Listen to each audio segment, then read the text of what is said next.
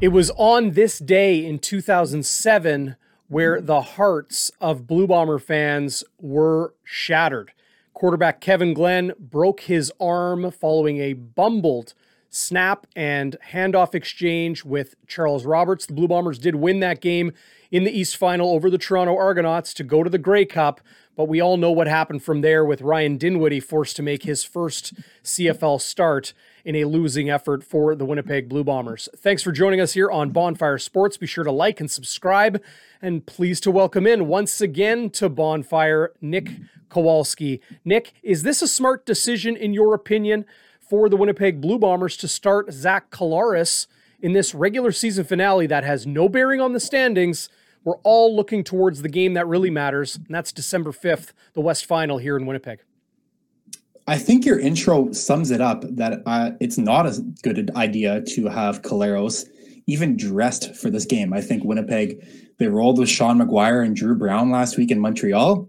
And I think they should do the exact same thing in Calgary based off the Dinwiddie or the Kevin Glenn and Dinwiddie incident back in 2007. And based off what we saw in McGuire last week, where if Collaros is not under center on December 5th for Winnipeg, they might be in big trouble. And not even might, they probably are going to be in big trouble. Whereas this whole rest versus rust debate with professional athletes, I'm not sure if, if Collaros is rusty. I think Winnipeg's fine. They can script around it on December 5th to adjust to whatever rust, I say that in quotations, Collaros might have. But if you're putting him out there in a meaningless game this Saturday in Calgary and he gets hurt and can't play on December 5th, you're in big trouble. No, no question. The Blue Bombers would be in big trouble if they're without Zach Collaros for the 2021 postseason.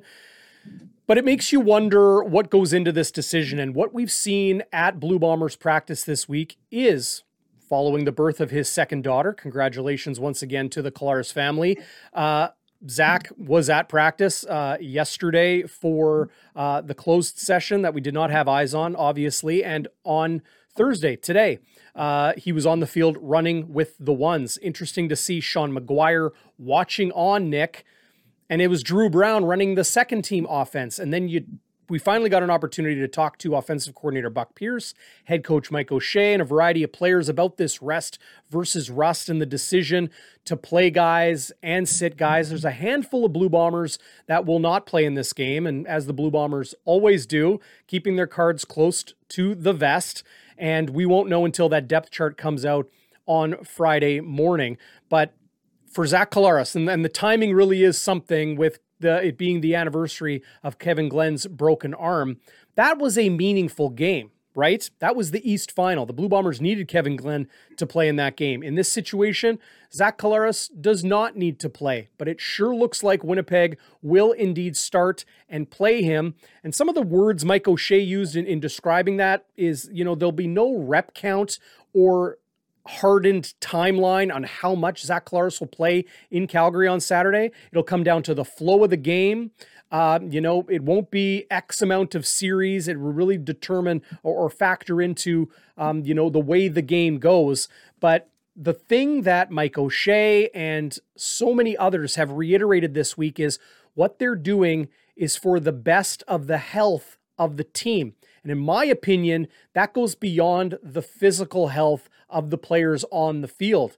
It also means that they're still working to win, and they're approaching that game as they would any other.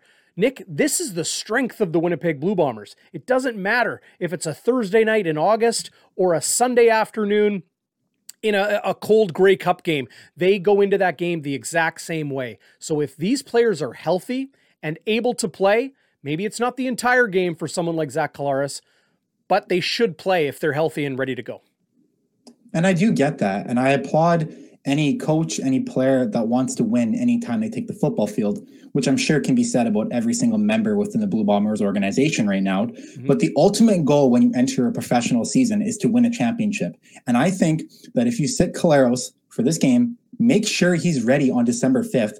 And let's go back to 2019 too. It's not like Collaros was um, playing all season and came in with a great knowledge of the Winnipeg playbook. He kind of came off the bench um, for uh, Chris Streveler and led the team to four straight wins without much time in, spent in Winnipeg's locker room. So I don't think that rust will ever really be an issue with a guy as talented as Collaros.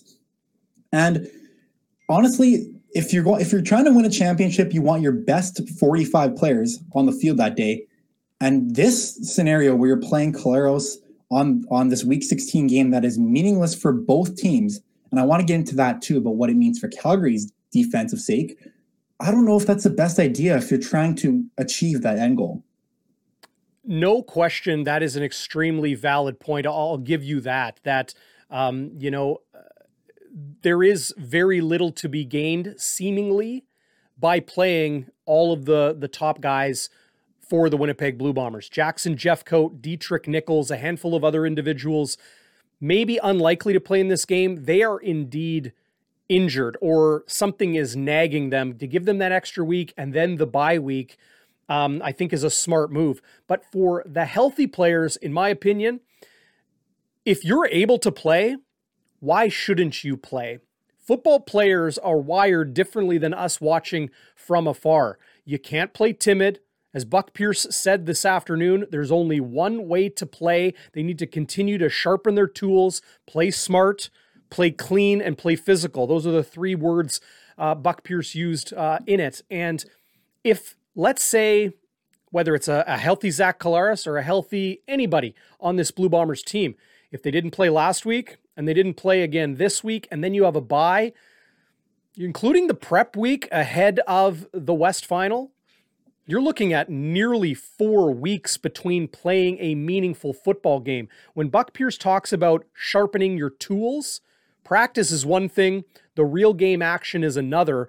And I think you know, there, there's probably been very heated debates, similar to what you and I are doing right now inside the Blue Bombers facility, not just this week, but even last week, maybe even over the past few weeks, because this Blue Bombers team is already locked up first place in the West Division and had uh, a long time ago. But in the end, Nick, it's going to come down to, you know, a calculated risk one way or another. Sitting players out, sitting Zach Collaros down for an extended period of time versus, um, you know, putting them in there to see if they, uh, you know, are, are able to be healthy. I look at somebody like Stanley Bryant, who no doubt is at the top of his game today, as he has been over the last number of years in the CFL.